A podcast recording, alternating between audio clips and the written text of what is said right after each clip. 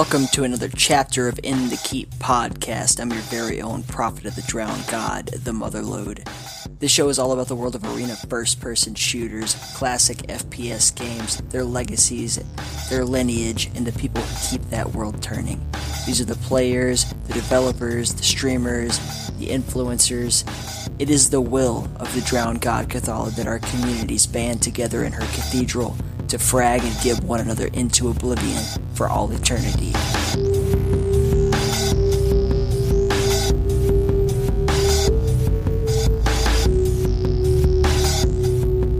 I hope you enjoyed your Thanksgiving holiday. It is time now for Cathalamus, the most important holiday season of the year, which comes with a lot of things. We got, you know, actual Cathalamus, where we all celebrate, give each other gifts to praise the drowned god. It's it's an amazing time of year. Also, there's between now and then, there's International Arena FPS Day on December 21st. Shout out to Nabe. Uh, that's going to be fucking awesome. We'll probably try to do some sort of event uh, in that time frame to celebrate the, the wonderful day, the birth of arena first person shooters, the whole reason why we do this podcast. With that said, man, uh, if you're going to be doing any shopping for Cathalamus, which I expect you should be, do it online. Use Amazon. Remember that we do have the Amazon affiliate link. You can find that on our website. Anything you buy there, it won't cost you anything extra, but it will go back into the community, that small percentage that we do get from those sales. Uh, also, if you would like to go to inthekeep.com, which is where you'll also find that Amazon link, you can find all the tabs, the Amazon tab, the Patreon, PayPal, all that shit. You can also find our merch tab where you can go to our Redbubble store. So consider doing that. Uh, what else do we have on the housekeeping list? We got, oh yeah, okay. Big thing, uh, every Friday from now on, every Friday evening, if you're in North American time, it's a bit skewed if you're European. We'll try to work with you, but point is, Friday nights, Warfork, Frag Fridays in the Keep. Be there, join the Discord to get all the details on exactly when they go down and what we'll be doing and everything. But it's a, it's a thing now. Every Frag Friday, Warfork. Be there, enjoy that.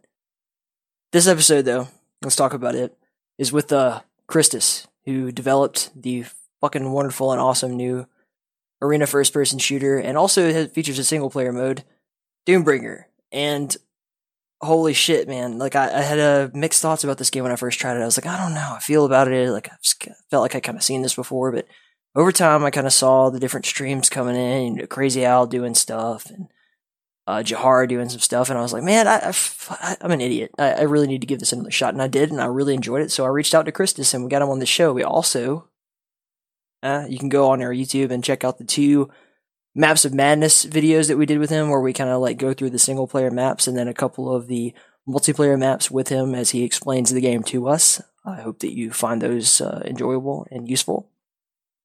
But I had a great conversation with Kristus. I really, really enjoyed this one, and I hope that you get everything that you possibly can out of this conversation because I certainly gained a lot personally. Before we get into it, I will mention the music that you're about to hear is by Igrax Simon. He is the bad motherfucker, always DJ it up for the keep. I really enjoy it. A lot of the music that you've heard on this show thus far has been by Igrax Simon, so I just want to give him props and say that you can go check him out on YouTube. That's I G R A C S I M O N on YouTube. Check out all of his awesome music. And that's that, baby.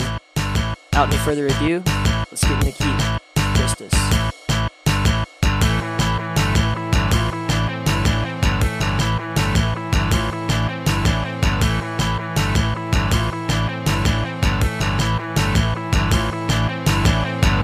So okay, so my name's Christian Kristus Cal.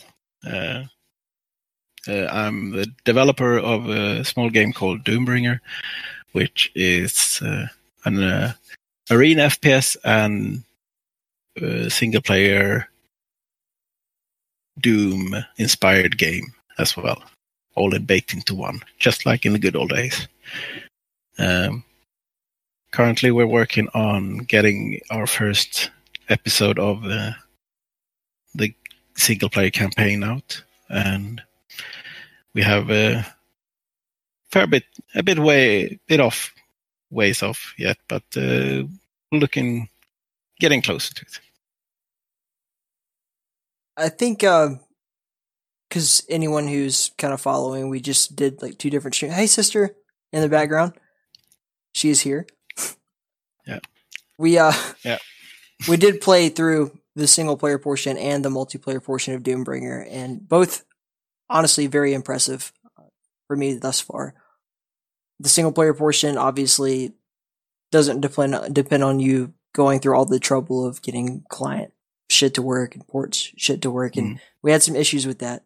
But I, I do want to say again that you you're well ahead of the curve, and, and I feel like you were a bit embarrassed, but well ahead of the curve, even having that as an independent developer. Uh, we see a lot of independent games, or even like New Blood Interactive with Dusk not having client uh, or or server support for their game. It's just I get on, I have to set up my own local server in order to play Dusk with other people. So good on you for doing that ahead of time. Thank you. Yeah. Uh, uh, yeah, I mean, a lot of it is benefit of using an engine mm-hmm. with a, a, solid basic framework. So you get a lot for free there.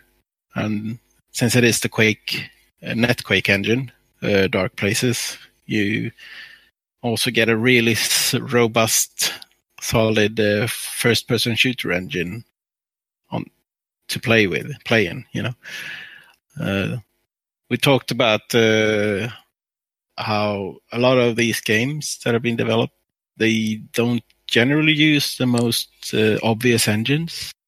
A lot of time, like Unreal or uh, Unity or whatever else uh, is popular right now.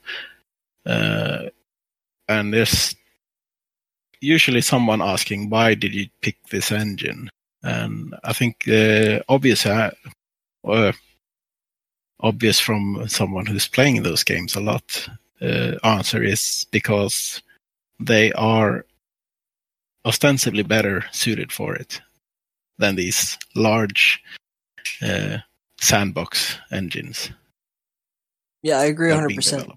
I think that it, it's kind of basic math. Like the more complicated you make something, the more can go wrong with it. You know, uh, it's like mm-hmm. Murphy's Law. Anything that can go wrong will go wrong. So the less that there is to go wrong, it will be better uh, generally for a hmm. player experience. That's why, to, in my opinion, still to this to this day, Quake World is the cleanest uh, user experience. I mean, mm. there hmm. there could be better HUD options. There could be better, um, just general settings options. Anything like that. You know, ezQuake has some messy issues, but in general, mm. like the actual play player experience, so smooth. Never never played a game that was more perfectly smooth than that. Uh, Doom, yeah, uh, and certain Source Ports also could to take the same title. Yeah, I mean, ezQuake is probably to be bit critical. Uh, one of the worst cases yeah. of messy configs. Uh, so yeah, that's.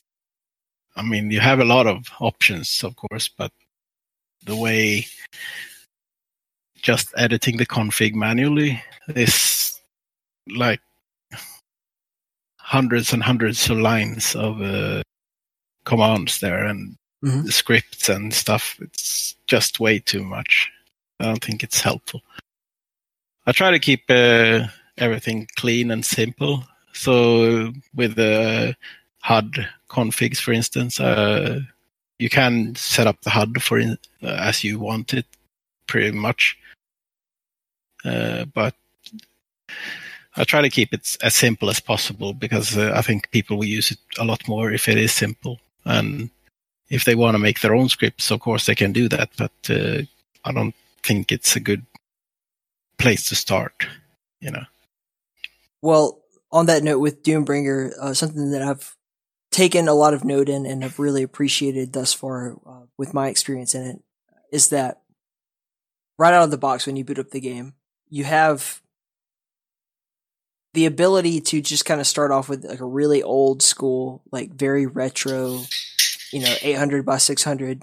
Sister having a beer? Mm-hmm. Hell yeah. Me too. Oh, with a Coke. Ah, uh, whatever. I just, that, that sound is so important on this podcast yeah. for, but, uh, the, the fact that you can have that really retro, like 1998 experience with Doombringer is incredible, but also you have the immediate option right out of the box to just go straight to like uncap your frame rate, go right to like 144 or whatever you prefer. You have the 16 by 9 resolutions. I, I, I personally set it straight to, you know, uh, 1080p, which Mhm. felt really good. And then you, you also have like, you, you've really thought of every option. I feel like there's not a whole lot, um, that I think people are going to want out of a game like this that you haven't already put into the game itself. Uh, can you talk a little bit about where that came from?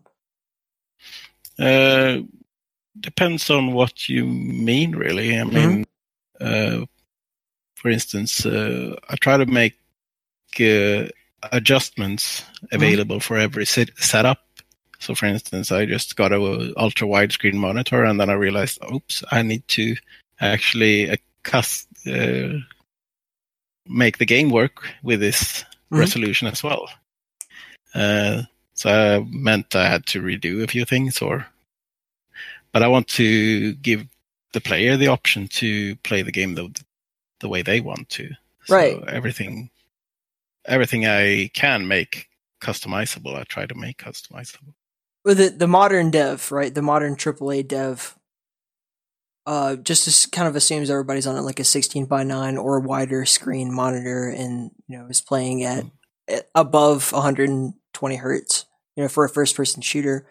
Uh, Mhm. Or if it's on, on a console even, then, you know, just cap everything at 60. Like you have a lot of options here and you've provided basically everything in between. Even if that's Yeah. through trial and error, you've done it. And I think uh, part of it comes from my history as a part of the Doom community, Mhm. where you have so many options. You have the source port uh, that you want to have. You know, you have everything from Chocolate Doom that is aimed to be an exact replica of the Doom engine or the Doom game as possible, and then you have on the other end you have something like Vavoom that is more Quake almost than Doom, or GZ Doom, which is uh, its own thing as well, uh, or what's it called? Uh, J Doom. You know, you have all this this uh, fan of options uh, where where you can basically pick the engine that best suits you. Everything Boom, Eternity, uh, etc. Uh, and I think uh, trying to uh, appeal, I think uh, that's a good way to appeal to more people is Mhm. to give them the option to do what they want with the game Certainly. rather Uh, than rather than tell them this is the way the game should be played or this is the way the game should look or whatever. inevitably we're going to end up with people trying to play your game on a CRT monitor. Like it's going to happen. That's just kind of how Oh, Dusk even w- with the same way. Like that. Immediately, I just started seeing all these people like, look at like what look at uh, look what I did. Like I have this crazy old school setup. Like for some reason, nostalgia sells today, which is good for this podcast and for for people like you who are making games that, on one hand, are totally cool and modern, and on the other hand, uh, kind of harken back to yeah a day of purity, in, in my opinion, Mm. and um, more. I, w- I was going to use the word nuance, but I'd rather say preferable first person uh, player experience, and and that's really important. Yeah, if you come, I mean, if you look at the 80s or not 80s, 90s, and how different the Yeah. different uh, the FPS games were from each other back then. Uh, I mean, you had everything from System Shock to Redneck Rampage, Mhm. you know, coming out, and something could be very campy or just hilarious. Another game was very complicated, uh, uh, uh, more almost more puzzle solving than actual FPS, but it was this spread of different games, and now most of the games that are FPS games are either uh, like Bioshock inspired games Mhm. or in the other case, which is the most of them, I'd say the modern military shooters. Right. Call of Duty, Medal of Honor, Yeah. all of which technically are based on the Quake engine. like, Yeah. if you want to really get down to it, it's Yeah. So is Half Life. yeah. Re- Retro Ahoy. If you watch watch the Quake documentary on Retro Ahoy, he actually takes a whole part of that documentary to walk through all the modern games that are kind of based on the original Quake kind of source code, even or, or up to Quake Three, and it's incredible. Like Medal of Honor, you know, Half Life, uh, everything Valve, Mhm. Portal, Counter Strike, everything that's based on the Half Life Gold Source engine. Um, like it's it, everything kind of stems from the same branch here, and you're using a uh, a community uh, version of the Quake One engine to kind of create your game, which is fucking fantastic in my opinion. I think you couldn't have picked a better engine. Look at Wrath, uh, currently blowing up on the Steam charts. Mm. Same situation. So obviously you're you're making some good choices here. It's just a matter of getting this game in front of people, which we will do eventually. I promise. Eventually. Once it's in a state where it don't take more than a half an hour. It takes a little more than, more than half an hour to finish the maps. because we did play but it took us about a half an hour to go through the For me, maps that are available. Yeah. not for you. Like what, a minute and a No. half for you? Would- Ah, well, the third one is gonna take a bit more time. I Okay. Think, but Okay. uh, because that that one is uh, a bit more sprawling than the others. You know. Also, it's a bit more difficult. Well, I actually made it simpler now uh, than it used to be. It used to be really difficult, but if you go for pistol start map games, uh, it will be a bit more uh, of a challenge as well. Or if you go for the highest difficulty, and it's probably going to be close to impossible. Whenever when the monsters keep respawning. So let's let's take a step back here, kind of walk back through your journey into this. So you, you're a Doom guy. Uh, you started off playing Mhm. Doom at what point? Uh, the first time I saw Doom was somewhere, sometime in 1994 on the school computer. Okay. Uh,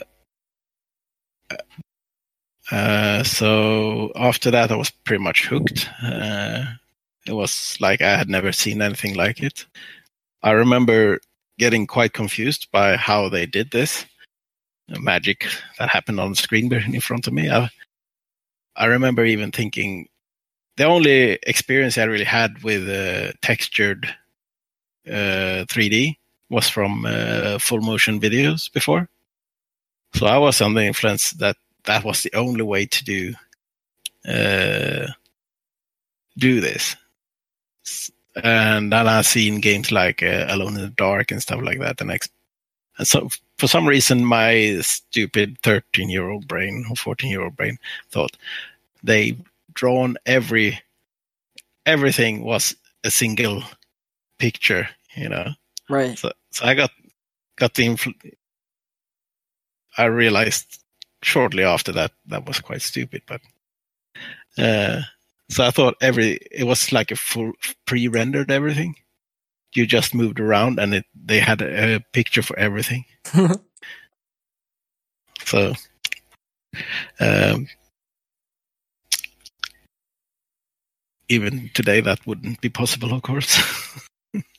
Even less so today. Like then it that could be feasibly more possible than today with like the crazy graphics and everything. Yeah. Yeah. Um, well, don't say that with good, good Stadia.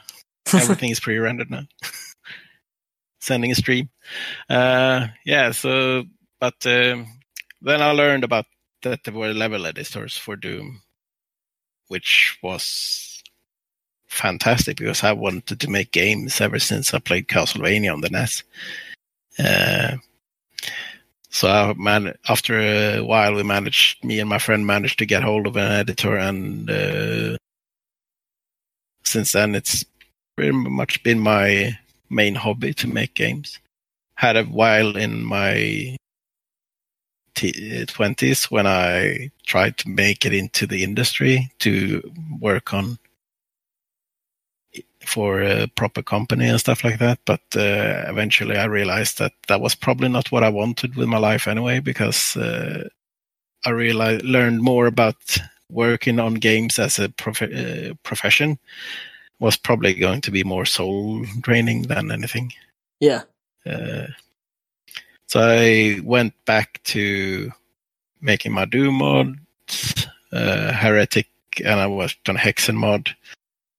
And then I then I got uh, a friend who asked me about uh, if I wanted to make a game with him, and then I started making the game, and then he bailed out on me, and then I started working on Doombringer, and eventually I got uh, the guy who made the Edge uh, Doom mod, uh, Doom port, also made uh, Oblige, which is a uh, auto-generating uh, Doom level editor. So it, it's an AI-controlled Doom level creation kit. Uh, he started make he approached me about programming for Doombringer, so he basically laid the foundation for the source in Doombringer.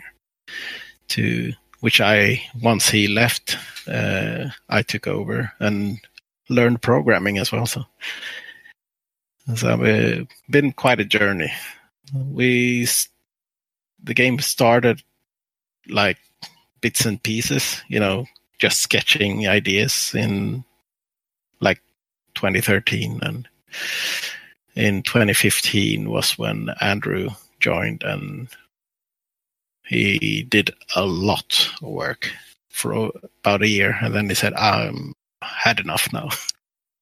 Okay, so I, I started this tangent saying let's take a step back and then we did and then we've worked our way back forward, but I want to take another step back because it's something yeah. you said you've wanted to make games ever since you first played Castlevania on the NES. Hmm. Castlevania, like, do you, that was the game that inspired you to make games? Yeah, uh, when I first played it, I went home and started drawing up ideas for my own game, basically yeah. inspired by Castlevania. And this was in the 80s, of course. So I had no computer, I had no NES even, I didn't have anything of that sort. So I started mm, drawing worlds on paper as a, I mean, I can't been more than seven or eight, maybe mm-hmm. ten. And uh, eventually I started making board games instead and do with what you have, you know. Uh, I'm not going to say they were great. They were mostly knockoffs of existing board games. Right. but I tried to some, make something inspired by Castlevania at least. So I made this sort of dungeon esque game where you move th- down through a dungeon mm-hmm. and you had to make it through certain hazards. I'm not sure it. It was a, a dice rolling game basically, so you moved forward the steps of the die. Right. And uh. I can't remember if I had much in I can't remember the traps if there were much of them. so, but I remember I had a boss fight at the end where you were supposed to avoid shots from the boss by throwing die, and if you had a good roll, you avoided a shot. If you had a bad one, you got hit. Stuff like that. So I was I was born a little later than you. I missed the Castlevania run, but I did get into like Super Metroid, that that kind of thing. Mm-hmm. So I, I really do like have a pre-existing appreciation for that uh, genre. For instance, like mm-hmm. today I was playing Valfaris, which is a kind of new addition to that genre. There's you know, Dead Cell, like uh, people, there's lots of mm-hmm. games like that uh, now. Yeah. For some reason, that's come, really, come back. I really like Dead Cells. yeah. I played that quite aggressively for a couple of weeks. Mm. uh, and feels then, really good you you moved on to you said you made some mods for Heretic and Hexen. Oh yeah, that was uh, I started actually so after I gave up on my plans to become a level designer or a designer in the game community game industry. Mm-hmm. This was in the late 2000s. So it would be in 2000 nine or something. Hmm. Well, except because I had been working on uh, this po- uh, mod for Doom 3 called F- Doom 3 Phobos. They Mhm. actually had uh, their first release about a year ago. Uh, and in the end, I was so fed up with because they were v- really professional, you know. They were like, we're gonna do this and this and this, and everything has to look pristine. It has to be perfect. Can't can't uh, just get things done, you know. Which was it just became worse and worse the further I worked on it because nothing became fun to make anymore because I, it was like everything had to be scrutinized and just an endless treadmill basically and i realized that this is probably what it's going to be like working on a game for a company as well Yeah. and uh, uh, so I went back to making a heretic uh, expansion called uh, Curse of D'Sparil that uh, garnered some appreciation.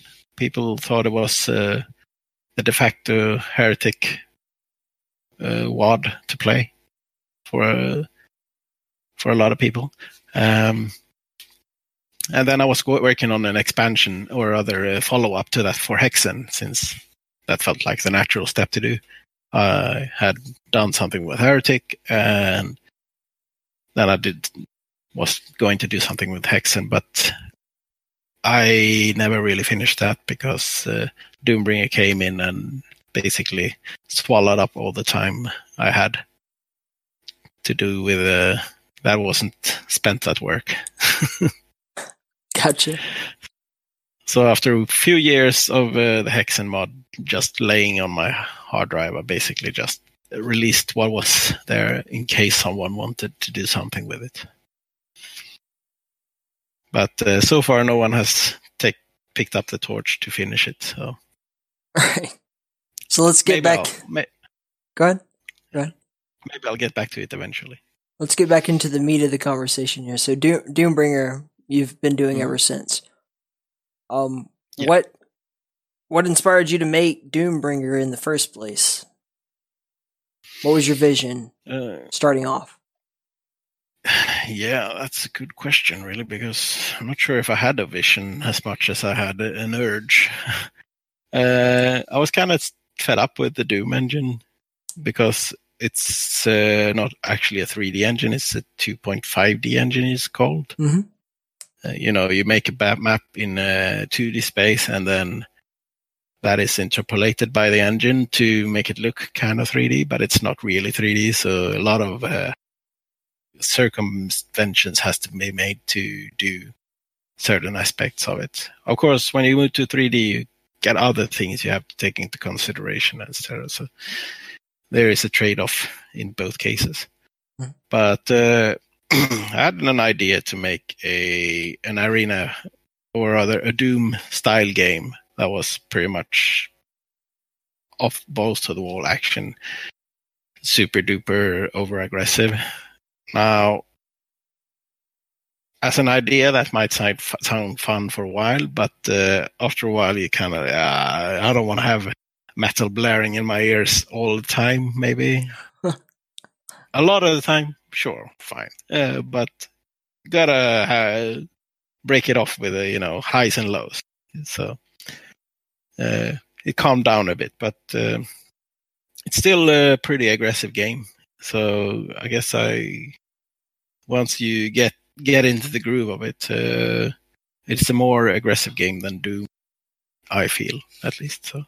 Yeah, I But- mean, for sure, definitely. Not quite, not quite the uh, jackhammer of uh, endless uh, metal that I first imagined.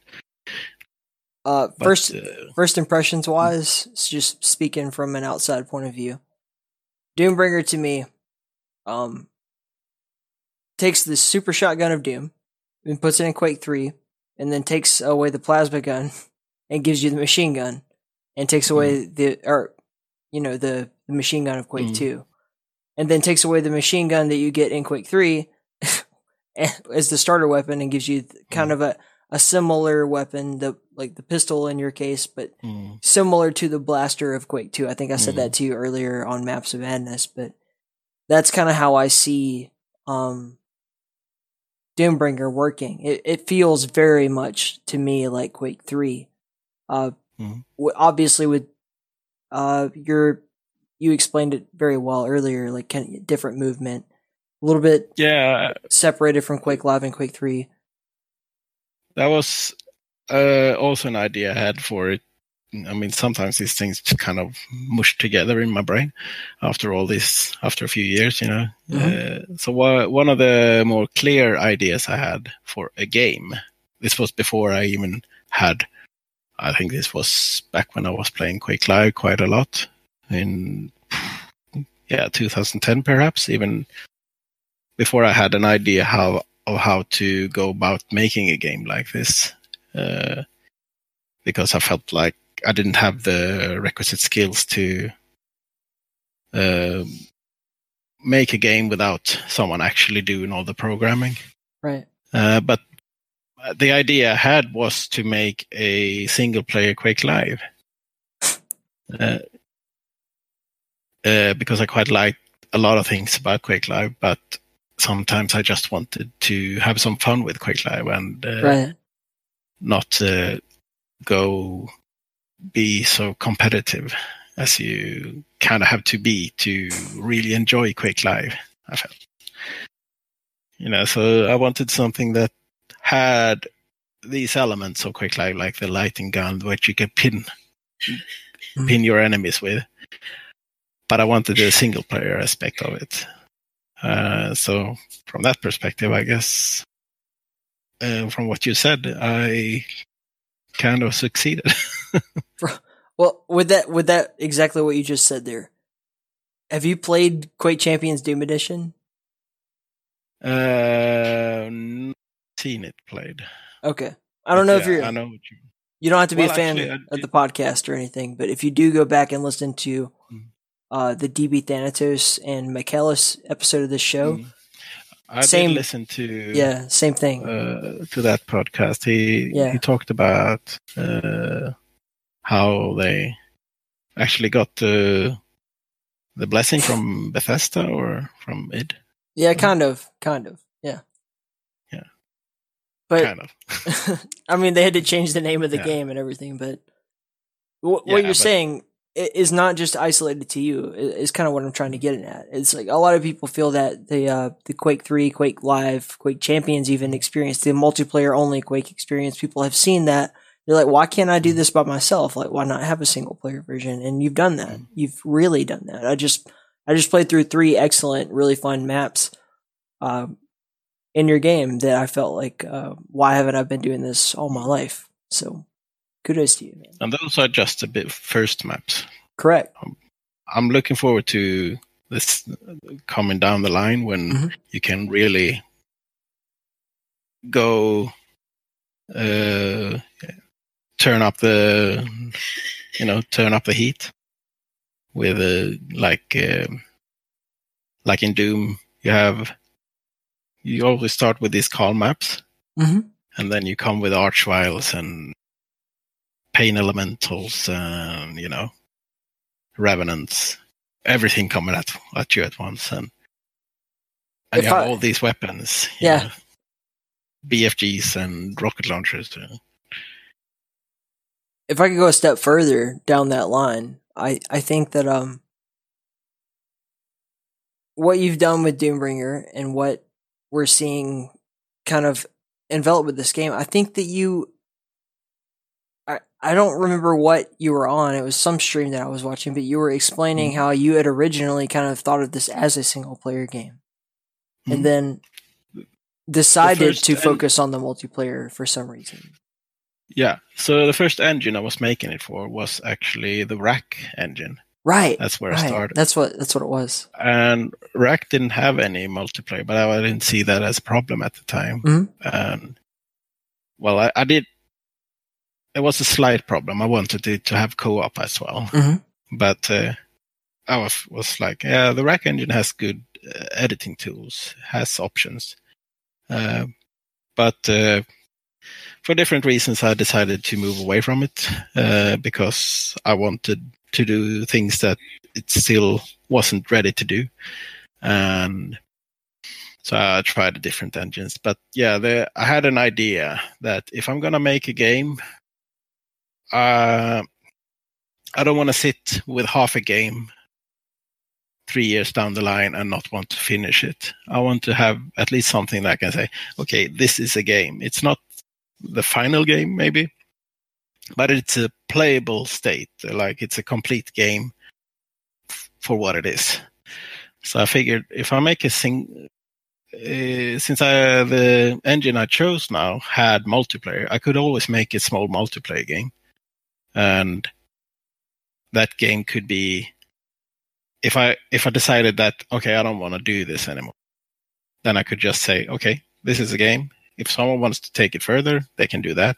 Uh, if not, then this is the game, and probably no one was going to play it anyway. But then at least I had done that. I would have felt like I had completed something, you know. So I, then I would only have to make a couple of maps. I would only have to make a set of weapons, etc.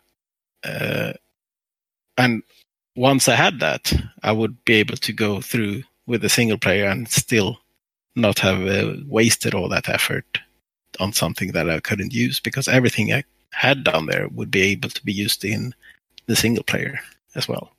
So, in regards to Wrack, you did you have like a relationship with Carney at all? Yeah, uh, we talked a bit, and uh, the idea was that he was going to support me with uh, stuff for uh, like if I had something that I wanted added. Uh, but uh, it didn't really pan out like that, and I yeah. can completely understand why. Because it's one thing to want to help someone with something, but when you're making your own game at the same time, mm-hmm. It's pretty. It's a I have a better appreciation for it now than I had back then. But uh, yeah, it's a tall order to accommodate someone else at, at the same time. Yeah. You know? Well, in it, talking about Carney, somebody that I truly respect. I've had him on the show before. I really love everything he's done. Truly. Uh, one of the big things that I told him about Wrack Exoverse before it came out, like I don't, mm-hmm. let's put this on the on the record. I told him before Wrack Exoverse came out, I was like, is there going to be a co-op version of this game? Because like we're talking mm. about a, a tower defense FPS, you know, roguelike game. Mm. Like this screams co-op. This screams multiplayer.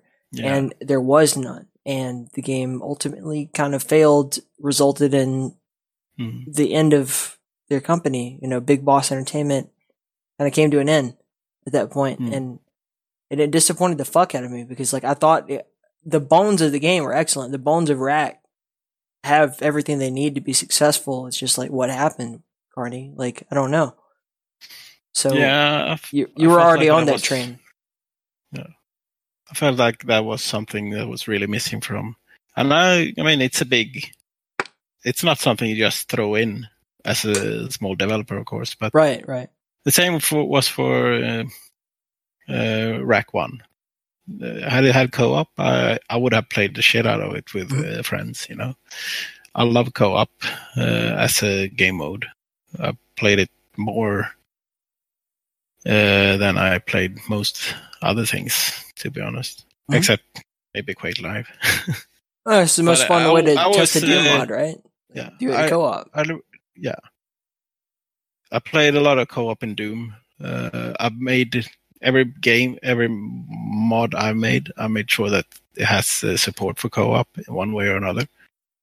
Uh, so yeah, I think it's a shame that it doesn't get more attention, or when it gets attention, it kind of gets uh, like an afterthought in many cases. Like Rage had like six co-op maps mm-hmm. instead of a proper co-op campaign. I bought games simply because they had co-op, for instance. You know. What about Youngblood? Like Wolfenstein Youngblood was a whole game just dedicated to co co-op, and then it. Yeah. Yeah, same. I bought that one. I played it in co-op. Uh, I didn't. It wasn't great or anything, but it made me gave me a chance to get in contact with an old friend at least. Yeah, So that's what it's about, few- right? Yeah. So we had some time fun and playing co-op together, and uh, we talked about yeah we should do this more and looking for another game to play now. It's how I, you should play Bloodborne. That's how I, play, I played Bloodborne all the way through co-op with a buddy because I there's no way I Mm. could beat that game by myself. Like I had no temperament Mm. to beat such a difficult game, but it makes it better. Like it does, it really does make it that experience better. It, could be you could Mhm. publish a shitty game with co-op and somebody's going to play it with their friend and it's going to be a Yeah. positive memory for them. In your case, you have an Yeah. excellent game. Uh, that if you put co-op in it, it'll just be better. So Well, the, there is co-op in it already. Mhm. we should do that too on stream. We we could uh, try that actually, It's but uh, then I'm gonna have to set. I have to set up a server first for it. yeah, not me. I, I was fucking retard. Didn't know what I was doing. uh, because uh, otherwise uh, it, we can. Uh, I can get back to you on that another. Yeah. we can do that. So, so Because, Doombringer. uh, yeah. Um. So yeah, mm, I actually added a few custom, uh, not custom, a few HUD elements just for the sake of co-op, and uh, so you can see how much health your friend has and what weapon they have and stuff like that. Make uh, make things easier to communicate. You know. Eventually, I would like to have like uh, in Doom, where you have a spy cam. Yeah. Press a key and you can see where the other one is. And that would be nice to incorporate as well, but um, I haven't uh, figured out. It should be fine, fairly easy considering I already have spectating in. You know. I'm not sure if Jahar mentioned this, but in PvP, that's a, an excellent spectator tool to have Mm, as well. Like if you're uh, doing, especially yeah. especially if you're doing uh, shoutcasting, like to Mhm. have both players on the same screen and kind of switch back and forth, but there's still the other player's screen there is really, Mm, really, really helpful. Yeah. And Uh, item item that- timings and all that shit. Screen, screen in screen is gonna be a bit more complicated, of course, but I'm pretty sure it's possible. It's totally possible. It's just a matter of doing. Yeah. Uh, I mean, like CPMA has added this uh, really s- slick. Uh, you can watch as many people as are on the server. I think at the same time. Yeah. it's pretty pretty cool stuff. Uh, should be in every game. Let's talk about you uh, you a little more too Mm. as we go. Finish your thought Mm. though. Finish your thought. No, it's the. I remember when they added the split screen uh, in uh, the Doom engine Mhm. for uh, it was Doom Legacy who did it first. You could see that it was not as simple as just telling the game to okay, have two screens, presto, done. uh, Because it was a lot of work to get it to to, you know, they had to basically, in this case, they had to basically write the same thing but twice you could see that because uh, HUD elements and stuff like that had to be re-entered in the way they did it. Of course, I'm pretty sure it's more uh, with Portal engines, more efficient ways to do it. Like, Yeah. Um, so the Quake engine, of course, is better suited for stuff like that. Especially, oh well, the Doom 3 engine, which is the Portal engine. Okay. Hmm, sorry. No, no, it's cool. You're nerding out on making me. any sense. It's not that you're not making sense. I'm sure you're making sense to someone who knows what you're talking about. I am like, as I told you earlier, like I have no computer science background whatsoever. This is just me as a curious member of the audience, like trying to uh, make sense of what I'm playing and enjoying it. So that's what it really comes down to. I know what I like. I don't know anything about what goes into it. So I'm learning that from you and other people like you. Yeah, um, I mean, I'm learning all the time as well. I'm Yeah. by no means uh, an expert yet, uh, really. Just uh, an enthusiast. yeah. Same thing.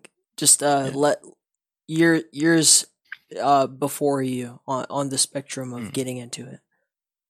So, um, I do have to bring up the fact, and I'm sure listeners will have wondered why I haven't already brought it up. You're Swedish. Yes. What the fuck is up with these Swedes in first person shooters? Like, why are you guys so good at this shit?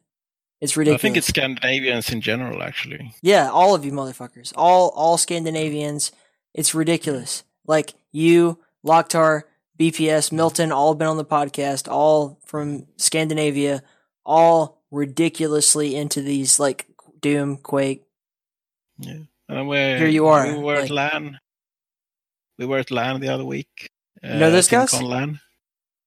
Uh, I'm not. What? TimCon? Yeah, I, I followed them on at, uh, Twitter. I don't know what the fuck it is. Tell me more about it. Okay, so TimCon LAN is a LAN that uh, uh, the guys who had Arena FPS, the Huh? news, Mhm. uh, that podcast uh, started at the home of uh, Tim Elson, Mhm. which is uh, one of the guys, uh, and hence it's called TimCon LAN. Uh, so it was first just uh, Tim, uh, that's Neeple, um, Galandrar, Marso, uh, Crazy Al, GMT, and um, mm, Qualks. That was the first one. The second one I joined as well. So I packed my monitor in my luggage and hauled ass over to England and met the, the guys there. And after that, they decided to expand the thing and have uh, it at a what's it called uh, internet cafe over Yeah. in uh, Liverpool, where we've been for. Mhm. Which was was it? Is was it seven this time, uh, or was it eight? Keep, Many keep years. count. Yeah. So it was like six events at the, this same place. Six or seven. No, Yeah. six or yeah, something like that. Five or six. Uh, and then they decided to move away from there because uh, they did, stopped liking the the guy who owned the internet cafe. He uh, Yeah. had a bunch of stuff that they didn't agree with, so they didn't want to support him anymore. Mm. And then we found this. Well, not we they, uh, Al and uh, Worst Vessel, found this uh, cafe in uh, uh, Holland that we went to, and we were there right this the other weekend. So I think that might be the new uh, place for TimCon LAN going forward. Was really really cool place. Everyone had a really easy time getting there, and uh, they had a bar, so every, everyone could drink beer. I've uh, Um, no, I got a follow from TimCon LAN or whatever, something like that, like a long time ago on Twitter, and I was like, "What the fuck is this? What is this?" And then it's so cool that you're bringing that full circle for me. So, uh, with that said, uh, anybody from that organization or Tim himself or whatever invited on the podcast, please, I would love to talk to them about. uh, history that, of that that. would be cra- that would be crazy Al that you want to talk to them. Well, then tell Crazy he- Al. I want to talk to the- him. He's the leader. It's Crazy Al's a Uh, weird fucking guy. I'm gonna be honest with you, dude. Crazy Al is he's crazy and he's Al. Hundred percent, dude. I, I remember I'll be honest about I it. don't think Go ahead. I don't think he'd argue with you. No. I mean, he chose his name after all. uh, a while back I wrote a really shitty article about uh, Reflex. This is when QuakeFans.net, uh, website that I kind of write for, was 1st getting started, and I was I was honestly a novice. I had no idea what I was talking about, and I was trying to get into different arena games, uh, different arena shooters. I really didn't know what I was talking about. And I wanted to write an article about Reflex because I thought Reflex was super cool. Like this is a really cool game, but I honestly like I had the minimal amount of experience in the game that you could possibly have. Mhm. And so I wrote an article and then I posted it. Uh, it was dumb as fuck. It was really bad. And I put it on his Discord, uh, AFPS Discord, and Crazy Al wrote me back immediately and he was like, this is fucking bullshit. like he was so, he was so mean. He was so unbelievably, I never had Yeah, anyone be that, that mean. Like just honest to goodness mean to me in my life. Like this is fucking bullshit. Take it down right now. You're an asshole. And then I'm, I PM'd him afterwards and I was like, Hey man, Mm. I, I, I'm not taking any of that shit personally. I just want you to know that like, I'm sorry and I would like to get it right in the future if I do this, you know, if I'm kind of doing this kind of thing. And I, w- I really do want to honestly like represent you and the arena shooter community well if I'm going to do this.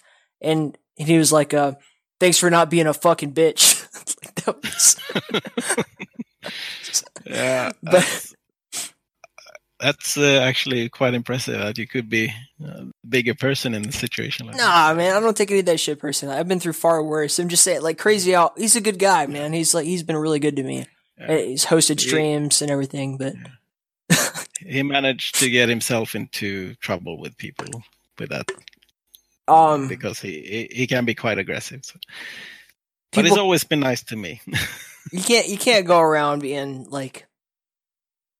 On one hand, I 100 percent like you can't go around being mean to people like that. Like crazy Al, be nice, fucker. But on the other hand, like you can't you can't take everything personally, especially not online, because people are just fucking fools. Like people act like dickwads, and that's just the way it is, and there's no getting around it. So yeah, it's very Whatever. it's very easy to be aggressive to someone or like tell them to go fuck themselves when uh, you're not standing right in front of them yeah, when yeah. you're just writing it. no, then I don't take that shit personally. I, Crazy Al, I love you, but like be nice to other people who are softer than me. Yeah, but uh, I mean, he, TimCon LAN is Mhm. it's a pretty cool place to be if you like arena FPS games. Uh, definitely. Yeah, I mean, uh, they have Gaia come in every time now, uh, and uh, da- Draku was there. No, Dansk. I mean, Draku wasn't No, wait. there.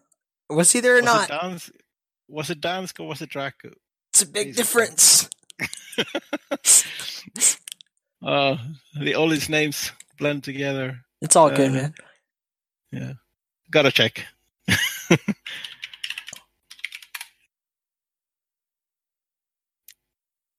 I am really bad at names, so It's perfectly fine. about this year. Is there any? Oh Jesus Christ! Uh, wait. Um,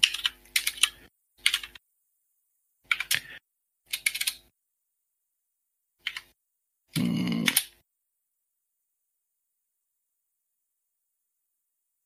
Let's see. Oh yeah, it was TimCon LANs eight this time. Yeah. Okay. Uh, so they've been going at it for about four years because there's twice every year, which is it's almost like DreamHack at this point. Uh,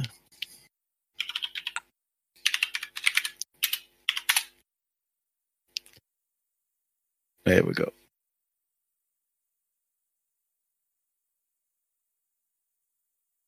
Uh, yeah.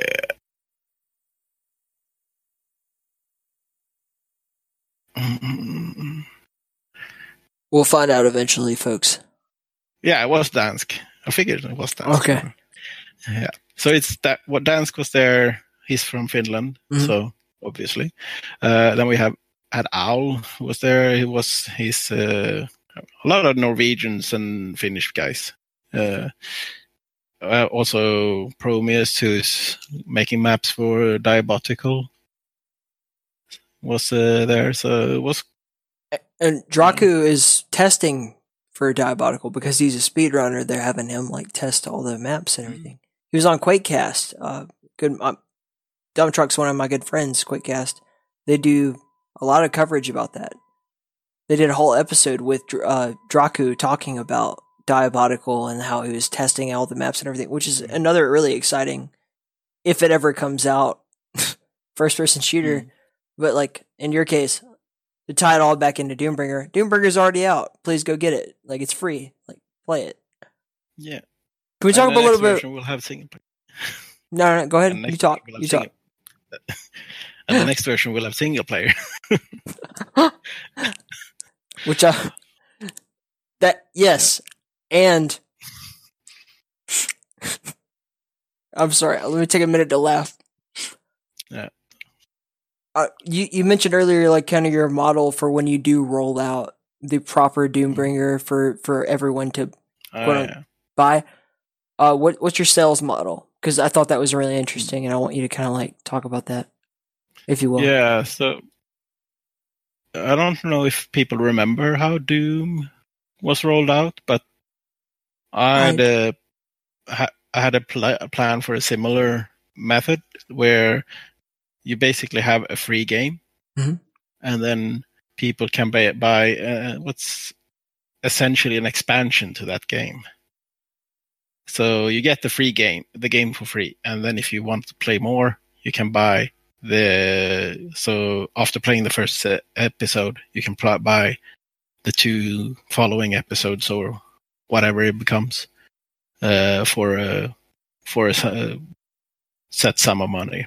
Uh, and to be honest, I'm not doing it to make money for myself, but I I do it so I can pay anyone who helped making the game, uh, give them what I think they deserve, because uh, these guys who like Matthew and uh, um, Primeval, they put a lot of work into their part of the game, and I think it would be nice to be able to give them uh, what they're worth. You know. What if I like? What if I did that with the podcast? Right? Like, here's a third of the podcast. Pay me a dollar and you get the whole. yeah. It'd be fucking ridiculous. Want to see how it ends? no, I, I think podcasts should be free, but yeah, you're you're Yeah. you're, ta- you're barking at the right tree, and I I think that's hundred percent the best way to market a game is to like give people a taste of what it feels like to play the game. Not like not the PS One fucking demo, although that was fun, but like truly, like here's the first couple, three, four levels of the game, and then if you want the rest of it, pay for it. Makes sense and to me. And I you will be able to, just like with Quake or Doom, play that Mhm. episode and feel like, okay, this this was cool. This is fine. I'm full on this, you know. Yeah. Because it will be a complete start and middle and finish. Uh, now, if you want more to see where it goes, you know, so, don't- so don't just, oh yeah, you got half a map to play with. Oh yeah, that didn't feel very exhilarating Yeah, you know. Uh, so, and uh, also want to try to get people to make maps for it, you know. So it's not important for me to. Also, that's now I'm starting to jump around a bit, but uh, the, this also means that the multiplayer will always be free. yeah, So anyone who wants to just come and play with multiplayer, you know, it will always be available to them. They don't have to buy into that. Uh, now the multiplayer has been calming down significantly the last couple of years, but uh, that's why I'm really focusing on the single player now because I think that's where people are going to find most. We're going to find most traction with people. right. I, th-. I think that a single player campaign will be the best way for you to reach an audience first and foremost, make a profit, and then then you can turn that around and put that back into your multiplayer kind of deal. Here where the Mm. people have a basis and like, okay, I've played through the single player. I would like to get into the multiplayer scene. Maybe they do, maybe they don't. But the point is that you will get more attention making a first person shooter, single player, old school game right now in this market. Mm. That seems like the way to go. Yeah, um, I feel a bit stressed really because after all the these last couple of years, there's been a bit of a, a resurgence of these games in general.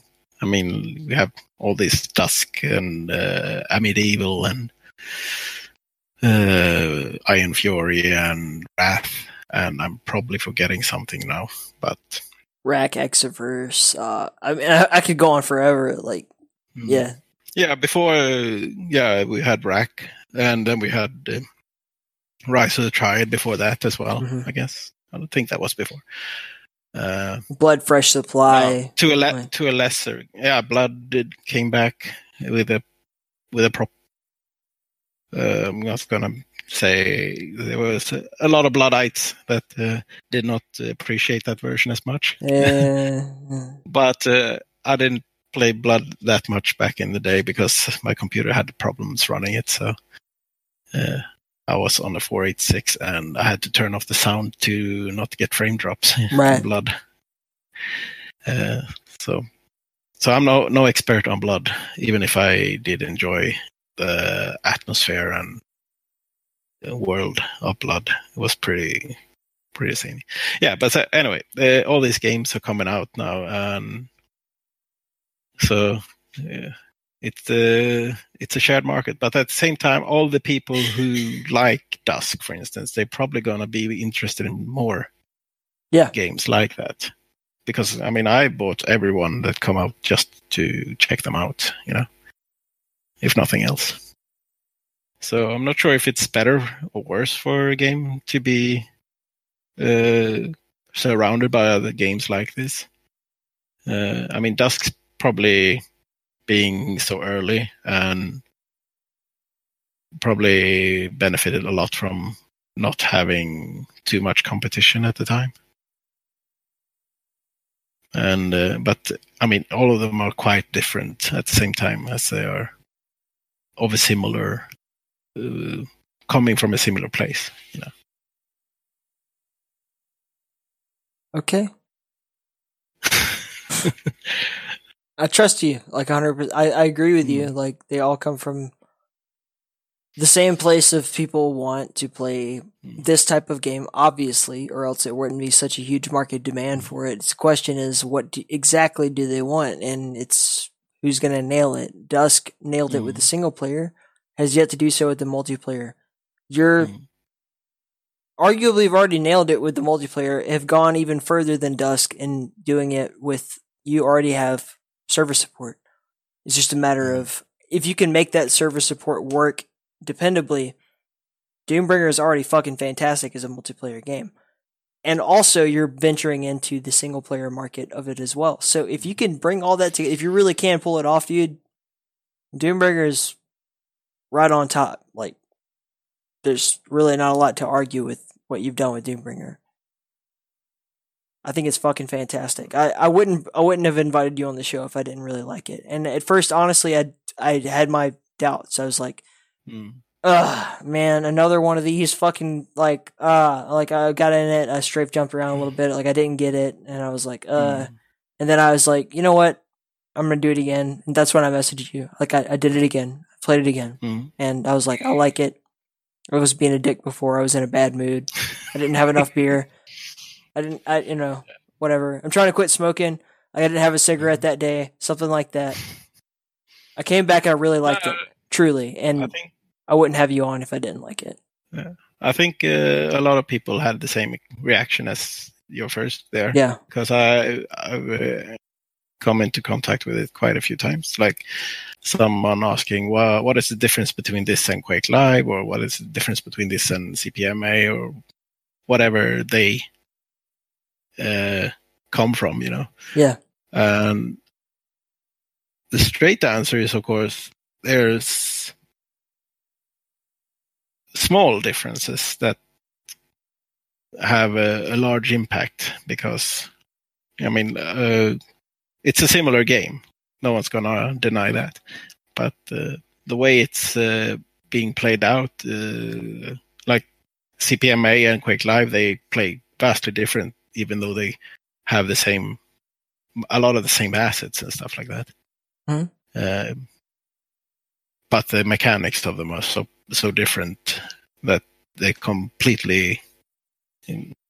Uh, it's not like uh, the same people wouldn't play the same game generally Correct.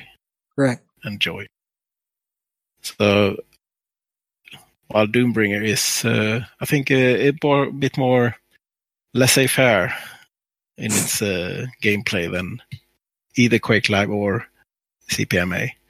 It's more I, I tried at least to make it more about having fun. Well, with that all all that said, man, uh, we're uh about an hour. And I'm not saying Quake in. Live and CPMA isn't fun, of course, but No, uh, of course, but but it's they are highly. I'd say they are highly competitive first and foremost, and I think that's the target of them as well. I uh I think that Doombringer has the potential to go both ways. I think it has the potential to be become one of those highly competitive games.